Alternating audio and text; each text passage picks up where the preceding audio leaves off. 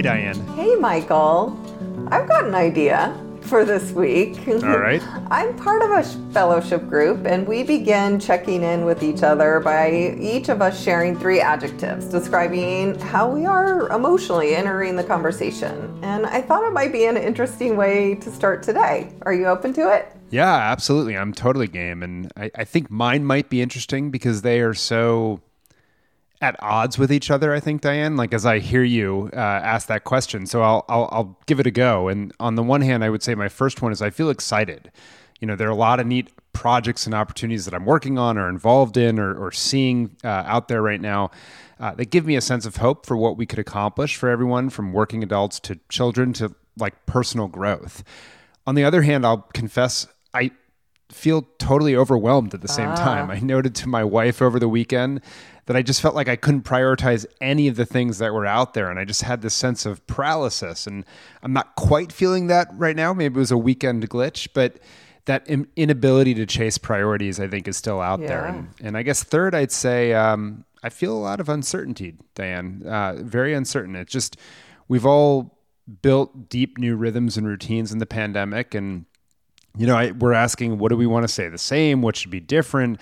As some uh, habits and routines return to what they were pre-pandemic, do I have to throw out other things that I like? And and navigating all that right now and thinking through the trade-offs and pluses and minuses, it's not it's not always my strong suit, particularly as all of us, I think, struggle with losing things more yeah. than what you have to gain. Um, and so I'm I'm just trying to navigate mm. that right now. Mm. What's on your list? Well, those really resonate a lot with me, and especially that last one. I mean, you and I have even been talking about do we travel again, and if so, where? You yeah. know, so those resonate. Um, you know, my three adjectives, how I'm coming into the space today, Michael, is one, exhausted, and and that's actually an emotional adjective, not a physical. Mm. Um, I just feel like I've been riding a high speed, looping, cresting, and falling roller coaster for a year. And I, I know, I think a lot of people feel that way. Um, well, you have. it's, it's just exhausting. Um, so I feel that sort of emotional exhaustion. Um, my, my second adjective is fear. And you know, the, this is not an emotion I have often. I think people who know me, that, that's not a way they would generally do. I don't come from a place of fear. Um, but, but, uh, you know, I've sort of had this low grade, persistent fear when it comes to schools and education since the beginning of the pandemic. And, and quite frankly, even personally, with my own child and family, um, and it goes to a little about what you just said that we're, we're just not going to see the pandemic as a true reset. And we're going to fail to use this pause on the normal to really redefine normal going forward. And so I have some real fear about that. Um, and then finally, my third emotion is guilt. And you know it's somewhat in contrast to that fear. Like you it's this conflict you know these conflicting emotions. But but it's it's guilt for not feeling like I can really drive schools and education in in general to be doing more for students who've been so impacted by the pandemic. And trust me it's not that we're not working around the clock and nonstop and hard but it just um, it, it just never seems to be enough and I, I have some real guilt about that so yeah, yeah. gosh it, it's a lot there I, and I suspect you're not alone in those feelings and I know sometimes I always have this visual of trying to get on top of something, and until you can, it's hard to control it. And that certainly describes right, right. the last uh, 15 plus months. And so I, I, wonder if it's worth unpacking some of what's underneath all of those feelings and, and what that might mean for the choices facing all of us right now, Diane. Um, Michael, I feel confident that I'm not alone. You're not alone in our these feelings. I think educators across the country are experiencing something similar, and and often these conflicting feelings. Um, and and quite frankly, it's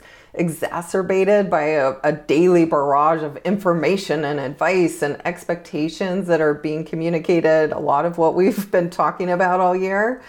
Um, not to work the not to mention the actual work um, and decision making that's happening. So yeah i think it would be worth uh, and it's really relevant uh, uh, talking about all of that Perfect. Well, there, there's a lot out there, as we know right now. There's a new report out on remediation mm-hmm. versus accelerated learning. There's conversations around what the summer is going to look like. So l- let's dig into all of this, I think, and see where we land. Sounds great. Um, well, let me see if I can kind of get us started with just a, a little bit of context setting. You know, as we enter this last week of May, the first group of American schools will begin to wrap up their year. And then over the next five weeks, the remainder of US schools will end the 2020 2021 school year, sort of officially.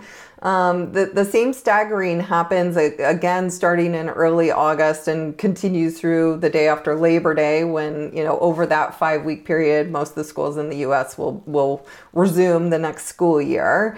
And so in between there, you know, most schools will have about an eight to 10 week summer break, if you will. Um, it, it is not unusual for educators to feel exhausted at this time of the year. I will just say that. That's a pretty normal thing. And honestly, for students and families to feel eager to wrap up, um, you know, there is this normal rhythm to the calendar year as much as we have lamented it there there is a normal rhythm and um, that said, this year is not normal. And so my observation of myself and others is that everyone is is at a point of exhaustion that is different from what it normally feels like. Um, and you know, folks just want it to be over. Um, and for many, this is because you know they're still virtual and they're just done with being virtual. For for yep. others, it's because in person is still under a lot of these COVID protocols, and, and that just takes and a toll. Yeah, exactly, and that's equally exhausting and and whatnot. And and for everyone, there seems to be you know a need to kind of process like what have we been through? And and a wondering about what's going to happen in the fall that just makes it feel like whoa give me some space. I need i need something you know different and i, I just need some space. And so you know, in between there and more than ever, uh, um, you know, I am literally hearing people say, I just need a break. Um, and y- usually in schools and among educators, there's a lot of energy around summer. You know, of course, many teachers take the summer off, but in my experience, a huge number of teachers and educators use the summer, summer to work with students, often in different ways and configurations. And this year, I, I'm just not hearing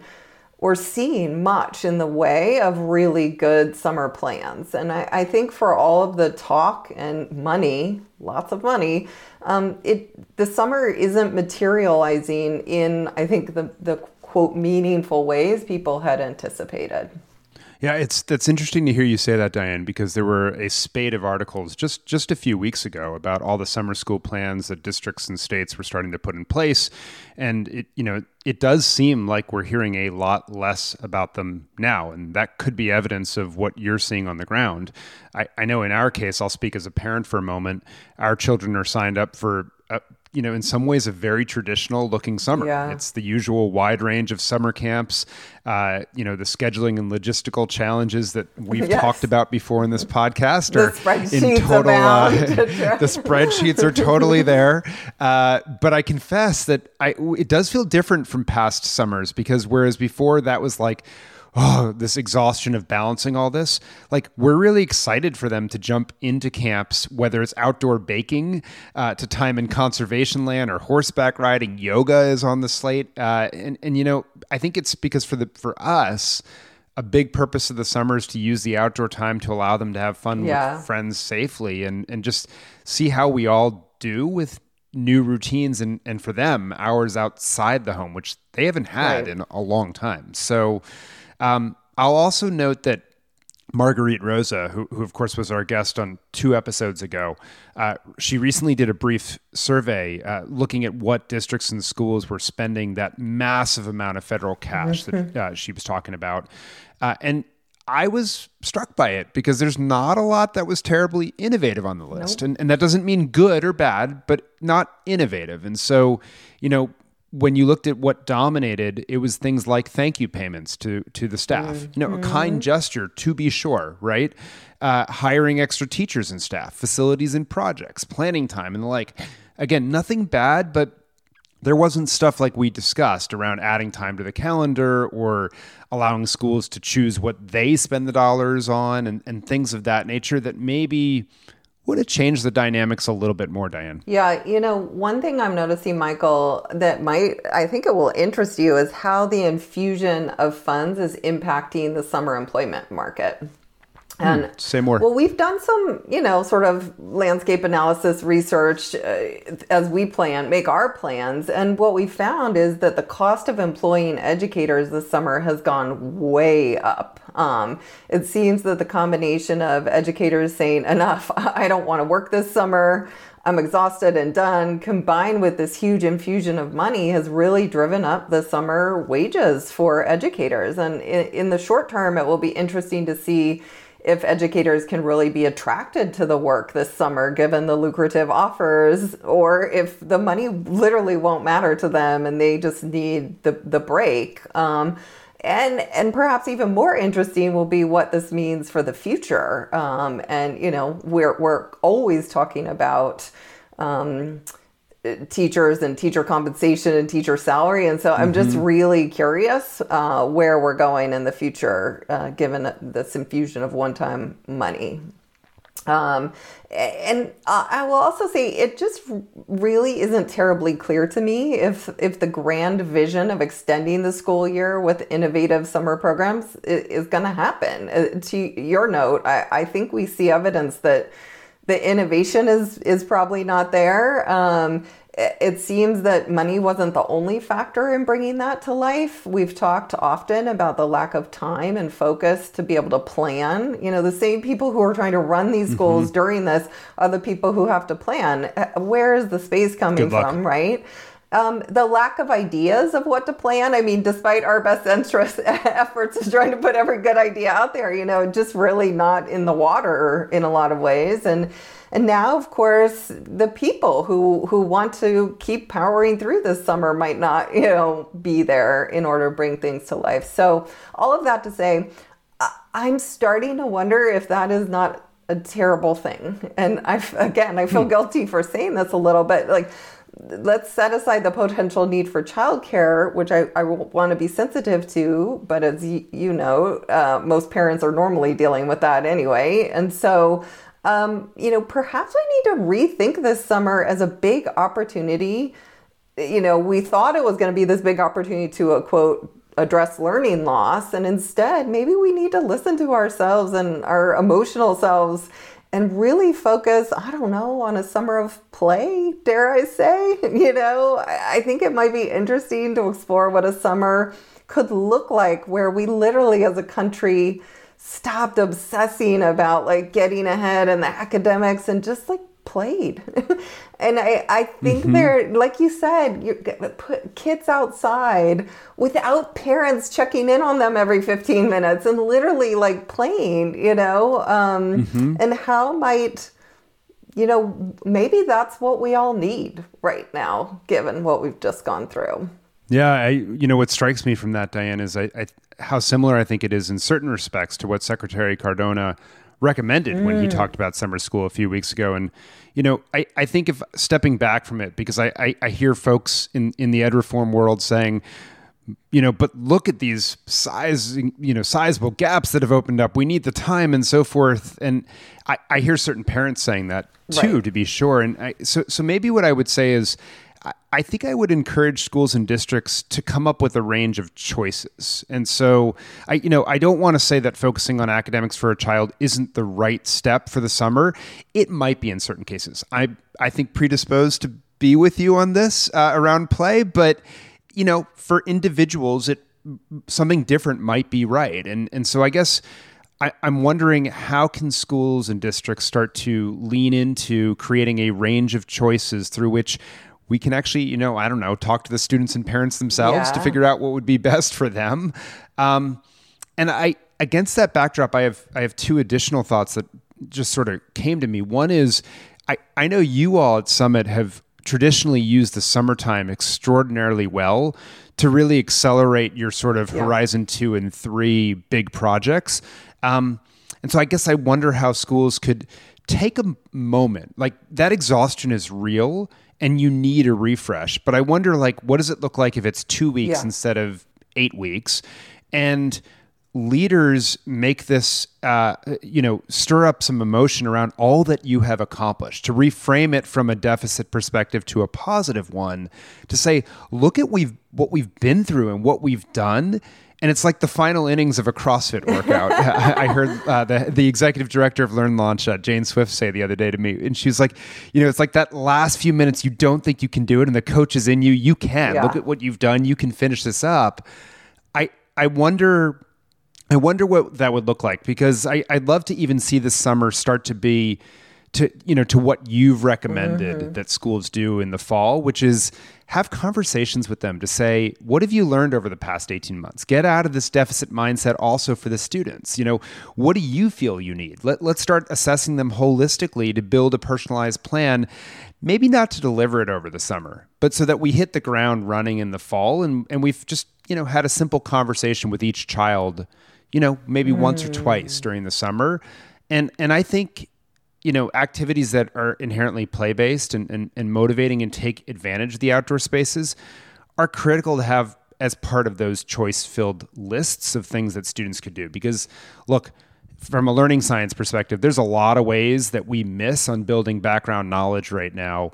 That if we were more thoughtfully using outdoor experiences, even just to expose students to the broader world, we, we, we could actually do a lot more acceleration than I think is popularly understood. I, you know, we're we're completely aligned as always, and you know, I'll have a I'll run a little experiment for you here and report back. I mean, Yeah. this is where we will be at the end of June with all of our leaders across our organization. We're going to do some outside work. We're going to do some, you know, this real, I guess, what it would be for adult play which would be connecting and you know just personal checking in and journey work and whatnot. And my hope is that that will refresh people and get them to be able to you know come back into the space of feeling like they're ready and productive and engaged. Um, and, and so um, yeah i'm excited to see where the, where this goes. And uh, you know we on our student front have shifted from a normal June sort of summer program timeline timeline to July and really are focused on accelerating into the year as opposed to obsessing about the loss of this past year and so you know th- that leads to this report that we've both been reading um, and so I'd, Yeah. I'd love your take on, on Yeah, so like breaking news, right? It, it's to, to an extent. It was in a bunch of the digests that we both read this morning, uh, which is this new report from TNTP and, and Zearn, which is a high quality math curriculum provider. They're out with this new report that suggests that focusing on closing students' gaps this fall might not be the best way to serve them. And, and in essence, what they did is they analyzed 2 million students' trajectories and found that when Zearn's math software was used to accelerate learning, and, and let me just define that what, because they're talking about a strategy in which still students still do grade level work and merely backfill critical information when they're missing it on an as needed basis. So basically, in the context of the grade level work that they're doing, they saw dramatic growth uh, according to their estimates. So they said students completed over 25% more grade level work than they would have using remediation. And you know, the remediation path by contrast, they basically worked on material that they had not yet mastered. And according to the report, they continued to struggle. Now, one caveat is that it was not a randomized control trial, meaning teachers got to choose which path to take with the students. So, Diane, I had a lot of thoughts reading this this morning, but one was that, you know, we ought to address the topic head on because our most recent episode had Joel Rose of New Classrooms on it. And he seemed to suggest a strategy that is quite different from either of these options, I, I would argue. And, and that said, someone reading the report and listening to Joel talk on our episode, I think he would, you know, someone listening to that would say, well, his solution sounds a lot like remediation. And that implies some level of tracking, in my opinion, which isn't a fair way to judge what new classrooms does. But I just thought we ought to unpack it. What are your thoughts? Um, I'm so glad we are addressing this, Michael. And it's such a good example of there's always important nuance. And sometimes when you're reading a high level, you know, media report, you don't get into that nuance. I would not say sometimes, I would say most times. And so he, here's how I would unpack this um, Joel's solution is personalized. I believe Zearn's solution is also personalized. So we're dealing mm-hmm. with personalized learning here in both cases, which is to say that um, you know students are working on math that enables them to be successful, and you know it's the right fit math for them in that moment. Both of those programs have someone beyond just the teacher who's making de- you know decisions and offering up you know what the student will work on next. Um, and, and in those cases, success begets success. And, and we've seen something similar to this in the Khan Academy world as well. And so I'm not sure that there's that much difference in the student experience here among those three different programs, but there's fundamentally a different experience when it's a teacher who's in a classroom who's teaching a straight up grade level curriculum who probably isn't able to personalize in the way we're talking about. Um, I, I also think a key point Joel is making is that the high stakes grade level assessments at the end of the year drive those adults behaviors. And so when teachers are deciding the curriculum and concepts their students will access, most often they're not doing it in a sophisticated, personalized way. You know, they're driven by the accountability they have to those tests and, and therefore only offer the grade level material, often without meaningful strategies to fill gaps and holes in the students' prior knowledge and, and that prevent the students from being successful in that moment. And so I, I think that nuance is really critically important here, and I hope it doesn't get lost.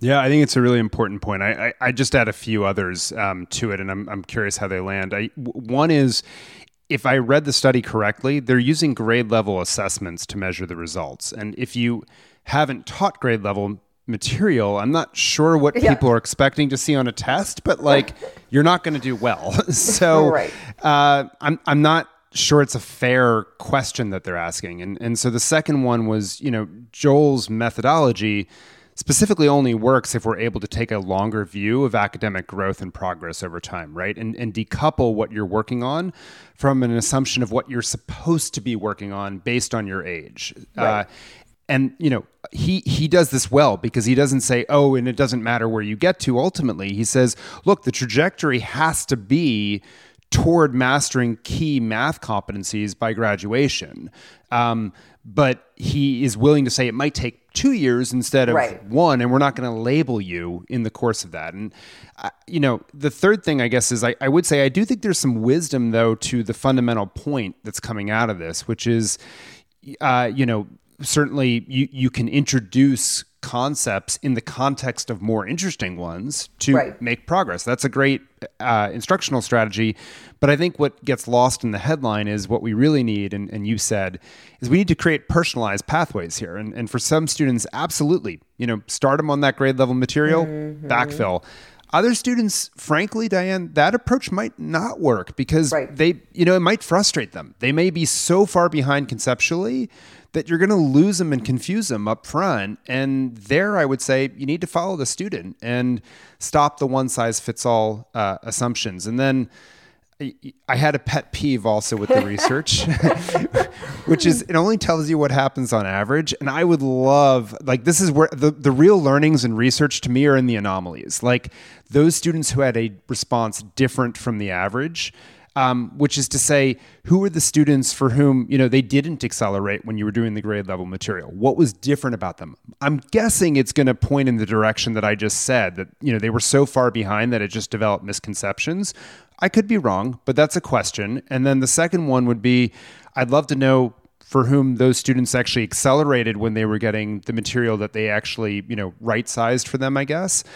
I'm not sure this study could pick that up though, because you're using a grade level test. Um, and then I guess I, the, the last point is I do think math is also likely to be different from other subjects, where the concepts, and you would know more about this than I would, concepts build from one another to the next in very interdependent ways often, whereas you know, social studies or science, you may be able to jump around a little bit more and they're you know moving quote unquote backwards m- maybe less important although i'll put a huge caveat if it's reading and we're talking k through 2 Yes. don't skip the basics no, we're we're in violent agreement about that one, and this is such an important point. Um, the, the other subjects, and I would argue argue more precisely the the skills in those subjects. Forget the subjects for a moment. That what we're trying to learn across those subjects are absolutely different from math, um, and we really do everyone a disservice when we fail to acknowledge that reality and create approaches and learning experiences that don't differentiate math from other more skills based subjects. Not to say that the content isn't important there but we're it is a fundamentally different learning approach and process in these other subject areas and we really need to distinguish between the two. Um, oh my gosh michael uh, this conversation brings me back to our first season where we really paid a lot of respect to the science of learning. Um, not that we haven't this this season but I, I think it's worth flagging that here again and reminding ourselves that you know anytime we're designing we need to incorporate the science in our designs. We we actually know quite a bit um, about how people learn and unfortunately a lot of that just gets overlooked or pushed to the side and you know we we could talk for hours on why that is but um, you know we we have to be holding ourselves accountable to that um, if we're going to get to innovative solutions, as you said, that are really going to make a difference for kids. Yeah, it's it's a good place to leave uh, the conversation for now. I think we've touched on a bunch of topics that are lighting both of us on fire and wanting to dig deeper, but but we'll hold ourselves back and, and and shift to our final